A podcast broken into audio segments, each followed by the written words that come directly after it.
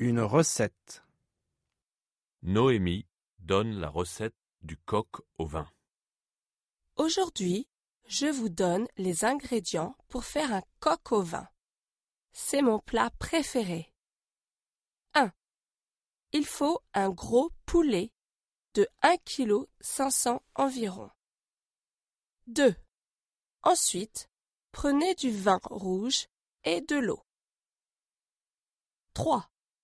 Il faut aussi des légumes, des carottes par exemple, et puis des oignons et de l'ail. 4.